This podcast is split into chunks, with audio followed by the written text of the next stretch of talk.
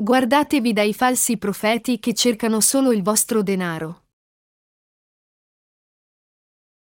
Matteo 7, 13-27 Entrate per la porta stretta, perché larga è la porta e spaziosa la via che conduce alla perdizione, e molti sono coloro che entrano per essa.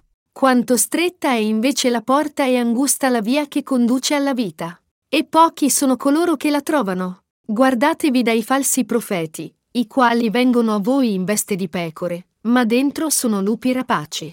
Voi li riconoscerete dai loro frutti. Si raccoglie uva dalle spine o fichi dai rovi? Così, ogni albero buono produce frutti buoni, ma l'albero cattivo produce frutti cattivi. Un albero buono non può dare frutti cattivi, né un albero cattivo dare frutti buoni. Ogni albero che non dà buon frutto è tagliato e gettato nel fuoco.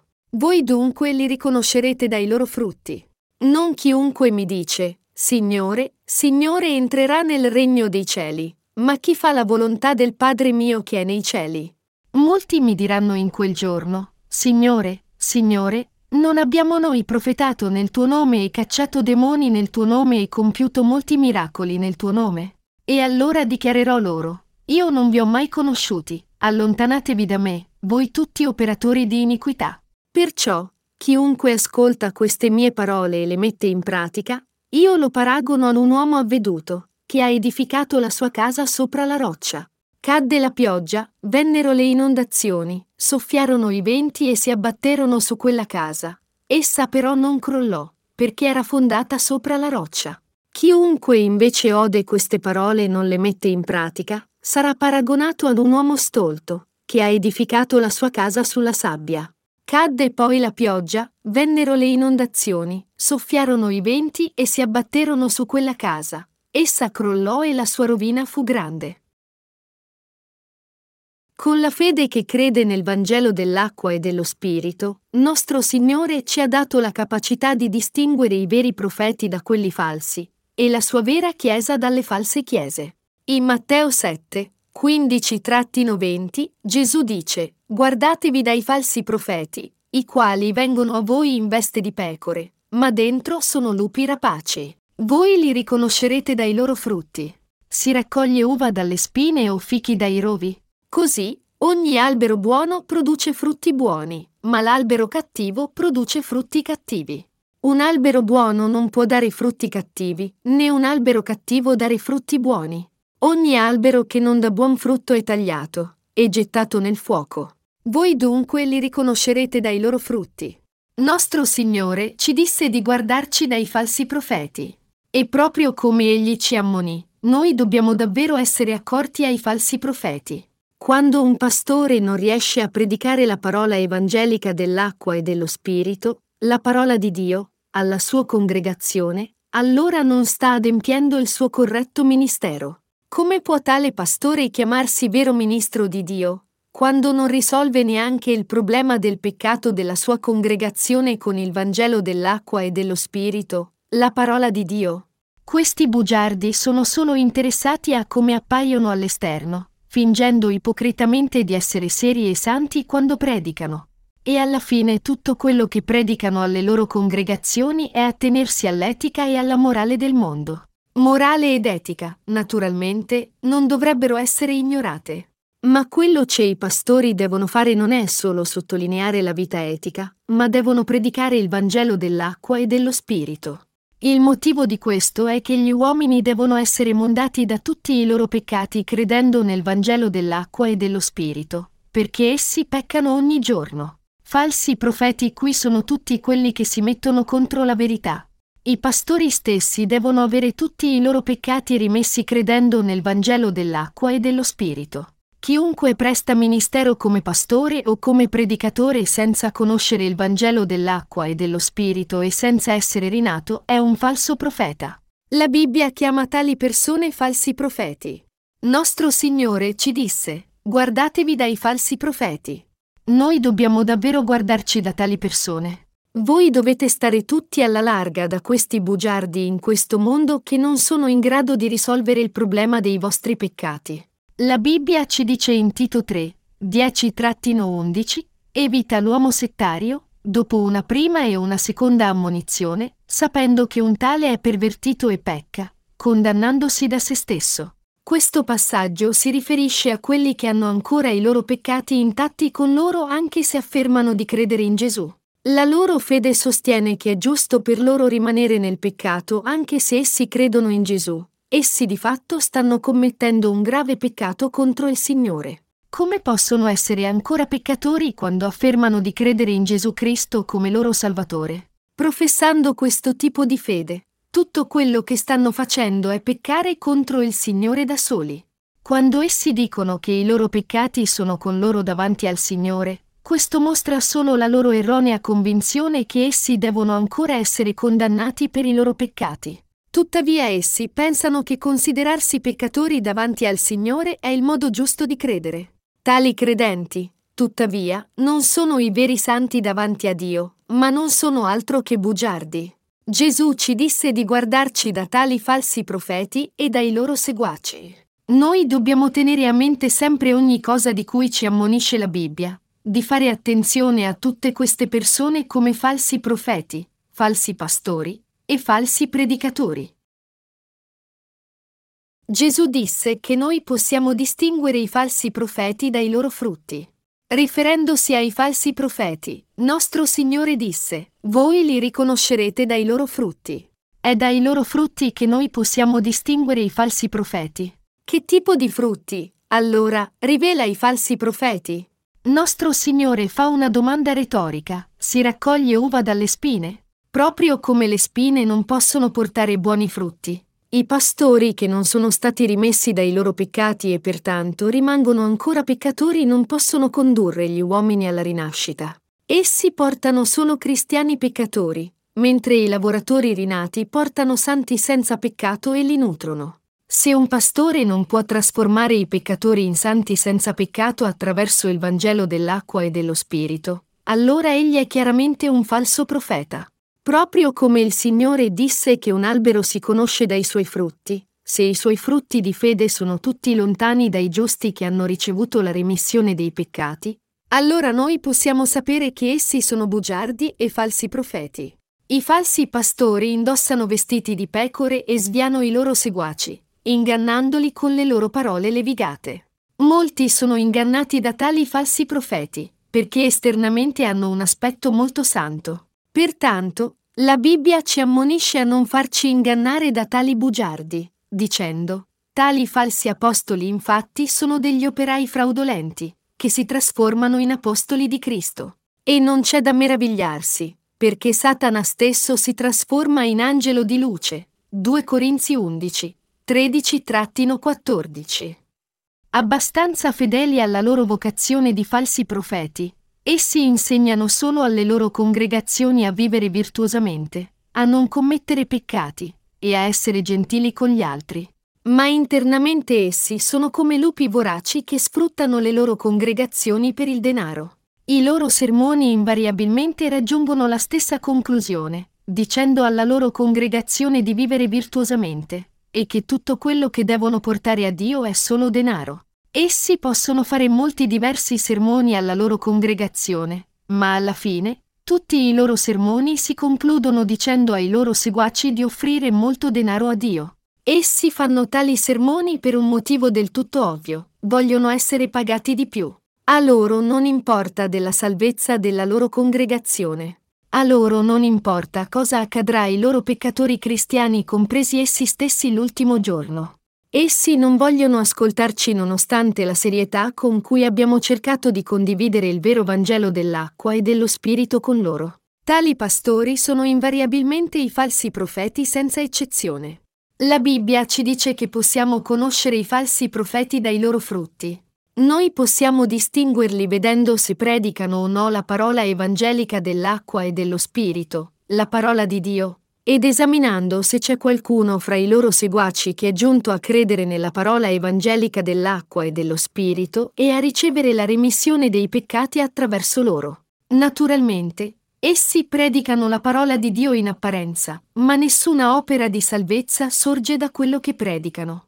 Credendo nella parola evangelica dell'acqua e dello Spirito, noi non solo possiamo sapere se essi sono veri profeti o falsi profeti dalla loro fede, ma inoltre non possiamo essere ingannati da tali bugiardi.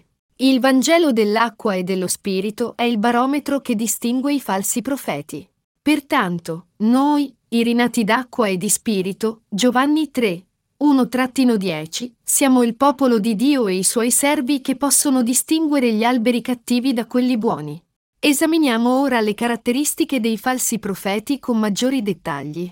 La prima caratteristica di un falso profeta è che ognuno di loro è nel peccato davanti a Dio. Pertanto, se un certo ministro è un peccatore davanti a Dio, allora è un falso profeta. Egli senza dubbio direbbe alla sua congregazione giorno dopo giorno di venire a Dio solo con il denaro. Inoltre egli non sarebbe affatto interessato al Vangelo dell'acqua e dello Spirito, né crederebbe in esso. Un tale pastore è un falso profeta. Tali profeti vedono le loro congregazioni solamente come la fonte della loro ricchezza. Se i loro seguaci sono rinati o no non interessa a loro, e tutto quello a cui sono interessati è il denaro. Io non sono sicuro se avete sentito uno di questi sermoni in passato, ma ogni sermone fatto dai falsi profeti ha qualcosa a che fare con il denaro in un modo o nell'altro. I loro sermoni sono più o meno così, fratelli e sorelle, noi dobbiamo vivere secondo la parola di Dio. In Deuteronomio 28, Dio disse che se voi onorate i vostri genitori e osservate la legge, egli vi darà tali e tali altre benedizioni. Ma anche se essi aprono i loro sermoni così, alla fine, essi sono tutti destinati a dire che le benedizioni di Dio sono condizionate a quanto denaro offriamo. Ma questo non è il modo per ricevere le benedizioni celesti e terrene da Dio. Al contrario, tutte le benedizioni vengono dalla fede che crede nella parola evangelica dell'acqua e dello Spirito, la parola di Dio. È a quelli che sentono e credono in questa parola evangelica dell'acqua e dello Spirito che Dio dà la sua benedizione di salvezza, come pure tutte le benedizioni della terra. Tuttavia, la conclusione del sermone del falso profeta invariabilmente va a finire sul denaro. Essi possono parlare della legge, ma quando dicono servite Dio bene, date offerte alla vostra Chiesa e rispettate il vostro pastore, quello che stanno davvero dicendo è portate molti soldi. Se offrite un mucchio di soldi a Dio, sarete benedetti. È così che essi cercano di ingannarvi. E tutti i loro fini nel ministero sono basati sul denaro. Essi insegnano alle persone, uomini a fare offerte ancora più grandi, dicendo, più offerte fate, più siete benedetti e più velocemente cresce la vostra fede. Ma quelli che credono nel Vangelo dell'acqua e dello Spirito e comprendono il suo messaggio non sono ingannati da tali bugiardi. Noi dobbiamo sfuggire dall'inganno dei falsi profeti. Gesù disse, Guardatevi dai falsi profeti, i quali vengono a voi in veste di pecore, ma dentro sono lupi rapaci. I falsi profeti sono come lupi, Essi stanno davanti al gregge in veste di pecora, ma i loro cuori sono quelli del lupo, rivelando denti aguzzi che sono pronti a divorare il gregge, poiché sono ossessionati dal denaro. Secondo la Bibbia, tutti i falsi profeti non sono altro che lupi. Lungi dal diffondere il Vangelo della nuova vita al loro gregge, essi conducono i loro seguaci a credere in altro che il Vangelo dell'acqua e dello Spirito. E così facendo, Essi sfruttano solo la loro congregazione che sta morendo coperta dai peccati nei loro cuori. Quelli che fanno queste cose non sono altro che falsi profeti. Non tutti si rendono conto che i falsi profeti sono buoni a niente. Ma poiché i falsi profeti di questo mondo sono così specializzati nell'inganno, e poiché gli uomini sono inclini ad essere ingannati così facilmente da tali falsi profeti, Essi possono facilmente sedurre molti in una fede errata con le loro lingue scaltre. Oggigiorno, la confusione regna nella mente di molti, poiché ci sono troppi bugiardi che circondano i santi potenziali. Ma il dato di fatto è che i bugiardi non fanno che esercitare una cattiva influenza su tutti. Anche le cose di questo mondo hanno imitazioni. Per esempio, certi negozi di carne mettono imitazioni in plastica della carne alle vetrine. A una prima occhiata potreste pensare che sia vera carne, poiché sembra molto fresca e bella e fa venire appetito. Ma una volta che guardate più da vicino, potete rendervi conto che non si tratta di vera carne, ma solo di un'imitazione. Allora potreste sentire di essere stati turlupinati. Lo stesso succede col pane. Come c'è il vero pane cotto con farina, anche, così c'è l'imitazione del pane fatto di plastica. Si può mangiare questa imitazione del pane? Naturalmente. È semplicemente immangiabile, poiché in realtà è stato fatto di plastica solo per sembrare vero pane. Ma indipendentemente da come sembra buono, mangiare plastica può solo causare seri problemi alla salute o perfino la morte. Questo falso pane è esattamente come tutto quello che predicano i falsi profeti. Fratelli e sorelle, per quanto attraenti siano i leader delle vostre chiese, per quanto vi amino, e per quanto vi trattino bene, se essi non riescono a predicarvi la parola evangelica della remissione dei peccati che vi consente di rinascere d'acqua e di spirito, dovete tutti rendervi conto che essi appartengono ai falsi profeti. Tutte queste persone sono falsi profeti che non pensano altro che allo stipendio. La Bibbia ci dice chiaramente di guardarsi da queste persone. Nostro Signore descrisse i falsi profeti come lupi voraci. Siete ancora sottoposti a tali falsi profeti? Questi uomini non stanno solo sfruttando il vostro denaro, ma cosa ancora più grave, stanno anche rubando le vostre anime. Tutti ciò che questi falsi profeti vogliono è estrarre quanto più denaro possibile da voi, costruire un edificio ecclesiastico più grande e bello. Mentre il fatto che le vostre anime si stiano dirigendo verso il fuoco dell'inferno o no non interessa loro in alcun modo. Che cosa, allora, dovreste fare? Dovete conoscere un albero dai suoi frutti. Chiunque parla solo di denaro ogni volta che apre la bocca, le cui parole inevitabilmente ruotano intorno alla sua avidità di denaro, non è altri che un lavoratore dipendente e un falso profeta. Di fatto, noi possiamo conoscere i falsi profeti dai loro frutti. Quali sono, allora, i frutti di questi profeti? Essi sono i frutti dell'inganno che abbindolano le anime delle persone. I loro frutti, in altre parole, sono cattivi di per sé. I falsi profeti sono disposti a dire che siete senza peccato e che tutto va bene finché date loro denaro. Inoltre essi dicono che va tutto bene se fate le vostre preghiere di pentimento, vi santificate e, naturalmente, portate molto denaro alla Chiesa. Tutti questi sono i frutti dei falsi profeti. Come appaiono allora i loro frutti cattivi?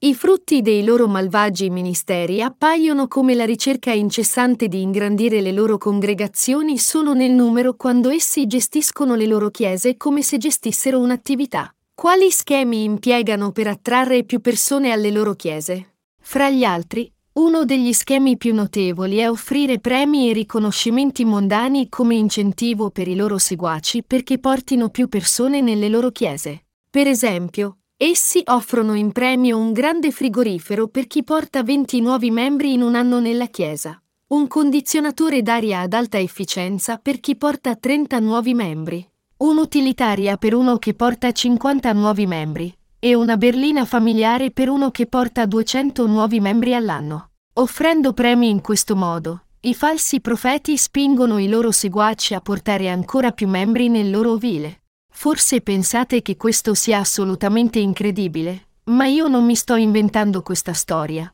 Ma questo è ciò che sta davvero avvenendo in certe comunità cristiane in tutto il mondo. Com'è malvagio questo?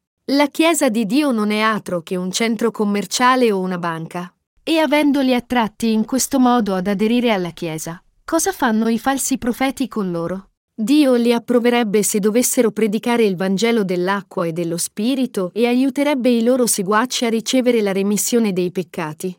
Ma vediamo fin troppo chiaramente che il denaro è il loro solo interesse.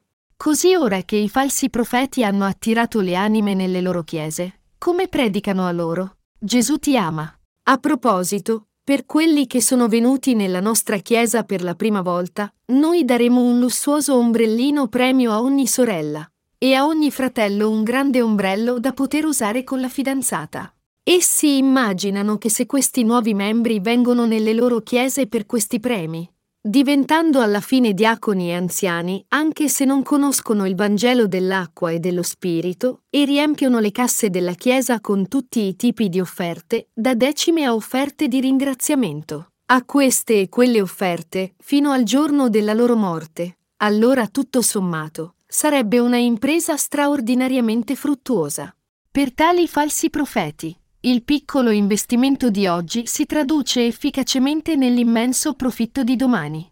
Ecco perché i falsi profeti tengono queste riunioni con i premi. Se in altro modo dovessero soffrire perdite, in nessun modo accadrebbe con questo. Su 500 nuovi membri, poniamo, anche se solo il 10% aderisce, allora è ancora parecchio lucroso, dato che questi 50 membri riempirebbero le casse della Chiesa per tutta la loro vita. Nient'altro che questi sono i frutti dei falsi profeti. In Corea, tale commercializzazione del cristianesimo è stata così dilagante che tempo fa ci fu persino una canzone che Pocket divertimento a questo proposito. Essa faceva più o meno così. Ci hanno detto di venire nella loro chiesa. E ci hanno detto di credere in Gesù. Poi ci hanno chiesto denaro, denaro, e ancora denaro. Tutto quello di cui parlano i falsi profeti è denaro, denaro, e ancora denaro. Uno di loro può dire, costruiamo un tempio sacro e dedichiamolo al nostro Dio. Fratelli e sorelle, Dio vuole benedirci qui. Nel libro di Ageo, Dio disse al profeta Ageo di costruire il suo tempio. E Dio disse anche che quelli che non si uniscono alla loro fatica per questo sforzo saranno tutti maledetti. Il passaggio ci dice anche che a quelli che diedero molto per costruire il Tempio, Dio diede anche grandi benedizioni. Voi dovete prestare attenzione a questo passaggio dal libro di Ageo. Così egli scrive il passaggio da Ageo su una bandiera e la mette in alto. Introduce un predicatore revivalista per suscitare le emozioni e passa in giro i piattini per la raccolta. Poi egli dice ai diaconi che devono pagare circa 300 piedi quadrati di terra ognuno, agli anziani di pagare almeno 1500 piedi quadrati e ai membri ordinari di pagare per 5.000 mattoni. Creando un comitato di costruzione, egli inizia a spremere denaro dalla sua congregazione come se fosse questione di vita o di morte. Fratelli e sorelle, se un edificio ecclesiastico più grande è davvero necessario davanti a Dio, allora esso deve essere costruito. Non sto dicendo che questo in sé sia sbagliato, ma se non c'è un vero bisogno di questo, se l'attuale edificio scolastico è abbastanza grande per accogliere tutta la congregazione, bisogna curar costruirne uno più grande. I falsi profeti sono così avidi di denaro che trovano ogni scusa per spremere sempre più denaro dalle loro congregazioni. E là questo inutile e superfluo allargamento della Chiesa non è altro che una scusa. Essi continuano a dire che noi dobbiamo offrire loro mucchi di denaro per servire bene il Signore, e se qualcuno fa un'offerta, essi dichiarano subito che la sua fede è grande. Alcuni di loro appendono perfino una tabella grafica per registrare ogni cosa, mostrando quale diacono ha dato quell'offerta e quella decima. Essi rendono impossibile a quelli senza denaro di entrare nelle loro chiese. Questa non è altro che la fede dei falsi profeti, e questi non sono altro che i loro frutti. Noi dobbiamo fare la volontà di Dio Padre. Noi vogliamo fare la volontà di Dio Padre, noi non dobbiamo portare avanti la nostra volontà ostinatamente, ma fare ogni buona opera secondo la volontà del Padre. Chi può fare la volontà di Dio Padre? Solo i suoi figli. Chi è disposto a fare la volontà del Padre di un altro? Quelli che sono disposti a seguire la volontà del loro padre sono solo i suoi figli. Pertanto, solo i credenti nel Vangelo dell'acqua e dello Spirito possono seguire la volontà del Padre. E poiché noi abbiamo ricevuto la remissione dei peccati credendo in questo modo, e siamo diventati suoi figli, noi stiamo seguendo proprio la volontà di Dio Padre. Fare la volontà del Padre è per noi ricevere la remissione dei peccati credendo nel Vangelo dell'acqua e dello Spirito, e così fare in modo che tutti siano liberati da tutti i loro peccati. È questo il significato di fare la volontà del Padre in cielo. Tuttavia, ci sono tanti falsi profeti nella comunità cristiana odierna. Essi praticano l'iniquità invece di fare la volontà di Dio. Dio respingerà sicuramente tutti questi bugiardi l'ultimo giorno. Questi falsi profeti allora protesteranno con lui quando saranno respinti. Ma Signore, perché ci stai respingendo? Quando noi abbiamo lavorato instancabilmente per te? Non abbiamo profetizzato tanto per te? Non abbiamo profetizzato in modo che tutti credessero in te? Abbiamo scacciato i demoni in tuo nome, sanato i malati, e abbiamo costruito e dedicato la grande chiesa tutta a te. E abbiamo inviato migliaia di missionari del nostro gruppo e abbiamo impiantato migliaia di chiese di tutto il mondo. Come puoi dire che non mi conosci quando io ho fatto tutte queste cose per te? Non c'è qualcosa di sbagliato qui? Non è troppo ingiusto? Non stai facendo qualcosa di gravemente sbagliato a me? Per caso hai l'Alzheimer? Dicendo al Signore, non abbiamo profetizzato, cacciato i demoni e fatto molti prodigi? Essi si fanno pubblicità come fedeli operai di Dio e protestano con Lui. Ma nostro Signore dirà loro, chi vi ha detto di servirmi, voi operatori di iniquità? Chi vi ha detto di diffondere il mio nome? Chi vi ha detto di insegnare la parola? Vi ho detto io di costruire le chiese? Vi ho detto io di cacciare i demoni? Chi vi ha detto di lavorare rubando il mio nome, voi operatori di iniquità? Chi vi ha detto di impegnarvi? Chi vi ha detto di dedicarvi? Allontanatevi da me voi malfattori, perché non ho niente a che fare con voi. Se non aveste fatto tutte queste cose, sarebbe stato molto più facile per i miei veri servi diffondere il Vangelo dell'acqua e dello Spirito. Ma tutto quello che avete fatto è ostacolare i loro sforzi. Avete finito col fare le opere di Satana come servi del diavolo. Ora insieme al diavolo siate gettati nell'eterno fuoco dell'inferno, voi servi di Satana. Ascoltate, angeli, che questi servi di Satana siano gettati nel buio. Quello di cui dobbiamo renderci conto qui è che questi falsi profeti e quelli che non sono rinati saranno tutti abbandonati da nostro Signore. La loro fine è essere gettati nel fuoco eterno dell'inferno. Noi dobbiamo renderci conto che fra i religiosi di oggi ci sono molti che saranno gettati in questo luogo. Noi lo sapremo di certo solo quando saremo davvero all'inferno. Ma io ho sentito che l'inferno era già tutto pieno. Ci sarà spazio per me. Forse Dio mi manderà invece in paradiso, poiché non ci sono posti vacanti nell'inferno. Ci sono molti che dicono cose così audaci, spericolate e stolte. Essi non si devono preoccupare, perché anche se ci sono innumerevoli persone destinate all'inferno, esso è abbastanza largo da alloggiarli tutti e rimane ancora spazio. Diamo uno sguardo alle stelle del cielo. È più che probabile che alcune stelle che vediamo ora sono in realtà esistite miliardi di anni fa e sono già scomparse. Sapete quanto è grande davvero questa galassia? Quando noi guardiamo la galassia nel cielo notturno, per molte delle stelle, sono occorsi miliardi di anni luce perché la loro luce ci raggiungesse e fosse vista dai nostri occhi. E quante stelle ci sono? Se è così, non ci sarà abbastanza spazio nell'inferno per accogliervi? Dio è eterno, e la sua onnipotente divinità dimora nell'infinito universo. Nostro Signore è onnisciente, onnipotente e onnipresente. Non c'è posto nell'universo dove Egli non è, e non c'è niente che non può fare. Allora pensate ancora che nostro Dio sarebbe costretto a far venire i peccatori in paradiso perché non trova abbastanza spazio nell'inferno per mettere tutti i peccatori e i falsi profeti?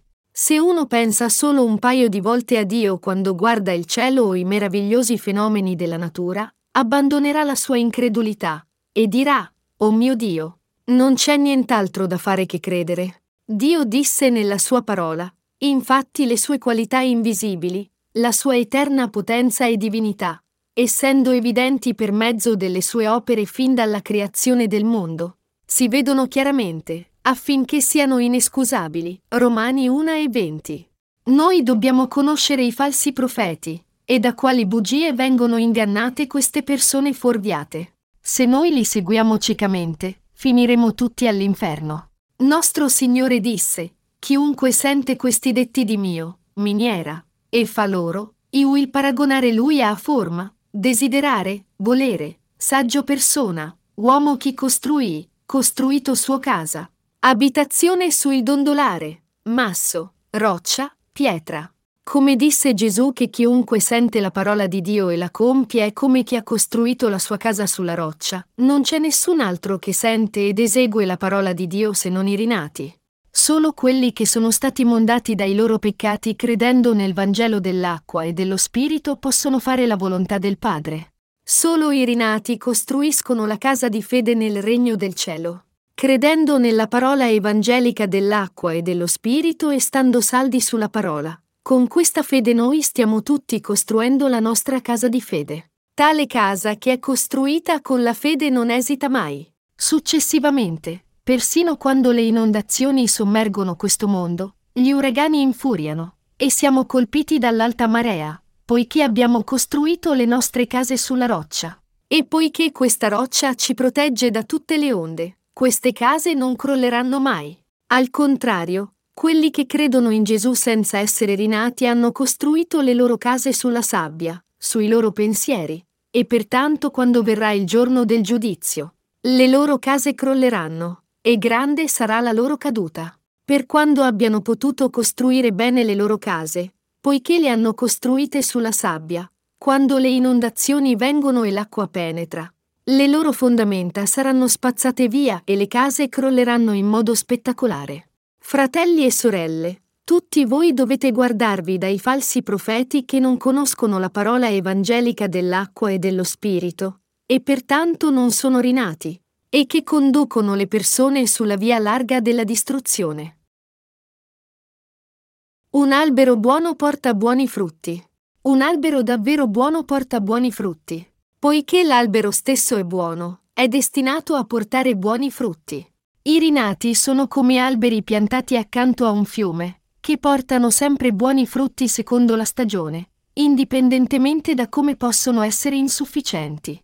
Un buon albero, se è nutrito con fertilizzanti e acqua dall'agricoltore, porta buoni frutti immancabilmente. Questo non è tanto perché i giusti vogliono portare buoni frutti, ma perché ascoltano la parola di Dio e credono in essa che possono portare i frutti della sua giustizia.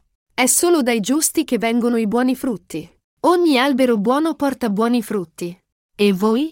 Siete alberi spiritualmente buoni? Siete diventati il popolo di Dio che ha ricevuto la remissione dei peccati credendo nel Vangelo dell'acqua e dello Spirito. Siete stati salvati dai vostri peccati credendo in questo Vangelo dell'acqua e dello Spirito. E siete così diventati giusti. Sono solo i giusti a essere i veri santi davanti a Dio. Solo i credenti nel Vangelo dell'acqua e dello Spirito possono diventare servi di Dio. Proprio come Gesù disse che un albero si conosce dai suoi frutti spirituali, tutti quelli che continuano a parlare solo di denaro sono falsi profeti. Ma quelli che predicano il Vangelo dell'acqua e dello Spirito e portano i frutti di giustizia sono veri profeti. Quando i pastori sono ossessionati solo dal denaro e fanno chiasso in tutti i modi per costruire le loro chiese anche se molti della loro congregazione sono stati laidof e stanno combattendo per soddisfare i loro fini, come potremmo definirli buoni alberi? Dio è davvero contento quando essi completano le loro chiese scandalose e inutilmente grandi. È contento dei cristiani ciechi che riempiono le enormi chiese. Fratelli e sorelle, tra tutti almeno voi dovete credere nel Vangelo dell'acqua e dello Spirito, e diffonderlo a tutti. Per tutti noi, le nostre vite su questa terra sono effimere, e in men che non si dica ci troveremo tutti davanti a Dio. Una vita che viene spesa diffondendo il Vangelo dell'acqua e dello Spirito in modo che altri ricevano la remissione dei loro peccati è la vita giusta da vivere davanti a Dio. Quelli che guidano gli altri a raggiungere la giustizia di Dio ascoltando il Vangelo dell'acqua e dello Spirito con le loro orecchie, comprendendolo con la loro testa, e credendo in esso con i loro cuori, e in modo da salvarsi dai loro peccati confessandolo con la loro bocca, nient'altro che questi sono i buoni alberi che portano buoni frutti. In questa età e in questo tempo, tutti noi dobbiamo diffondere il Vangelo dell'acqua e dello Spirito, la parola di Dio, a ognuno in questo mondo. Noi dobbiamo insegnare agli altri chi sono davvero i falsi profeti. Ultimamente, noi abbiamo distribuito i nostri giornali evangelici, e abbiamo spesso ricevuto telefonate dai nostri lettori, che ci chiedevano di insegnare loro chi sono i falsi profeti. Per noi diffondere il Vangelo dell'acqua e dello Spirito è come consegnarli a Dio dagli sfruttamenti dei bugiardi. Noi dobbiamo insegnare a tutti chi sono i bugiardi e qual è la fede corretta, e predicare il vero Vangelo dell'acqua e dello Spirito a loro. in modo che tutti quelli che credono siano salvati dai loro peccati. Quello di cui dobbiamo renderci conto è che la via stretta, la via difficile, è la via che ci conduce alla vita. Tuttavia non ci sono molti che bussano alla porta stretta della vita e la cercano. Eppure noi dobbiamo continuare a diffondere la verità evangelica dell'acqua e dello Spirito a ognuno. E noi dobbiamo allertare tutti quelli che si stanno dirigendo verso la loro distruzione che essi vengono ora ingannati da falsi profeti. Questo è ciò che voi ed io che crediamo nel Vangelo dell'acqua e dello Spirito dobbiamo fare. Nostro Signore disse, Io sono la luce del mondo. Chi mi segue non camminerà nelle tenebre ma avrà la luce della vita. Giovanni 8 e 12. E nostro Signore disse che anche noi, i giusti, siamo la luce del mondo. Egli disse anche, e nessuno, accesa una lampada, la copre con un vaso o la mette sotto il letto, ma la mette sul candeliere, affinché coloro che entrano vedano la luce. Luca 8 e 16. Noi dobbiamo far brillare la luce della fede che conosce e crede nel Vangelo dell'acqua e dello Spirito, in modo che tutti vedano questa luce, vengano ad essa, e abbiano questa luce. In conclusione, Lasciatemi ripetere l'ammonizione principale che ho fatto a tutti voi. In questi ultimi tempi, noi dobbiamo adempiere il nostro dovere di diffondere il Vangelo dell'acqua e dello Spirito. Noi dobbiamo fare la volontà di Dio Padre continuamente, indipendentemente da come sono difficili le nostre situazioni. Più oscuro è questo mondo, più dobbiamo diffondere questo Vangelo, perché è durante questi ultimi tempi che ci sono ancora più persone che devono essere liberate dai peccati del mondo e dai suoi falsi profeti. Tutti noi, allora continuiamo a piantare il seme del Vangelo dell'acqua e dello Spirito con ancora maggiore determinazione e devozione.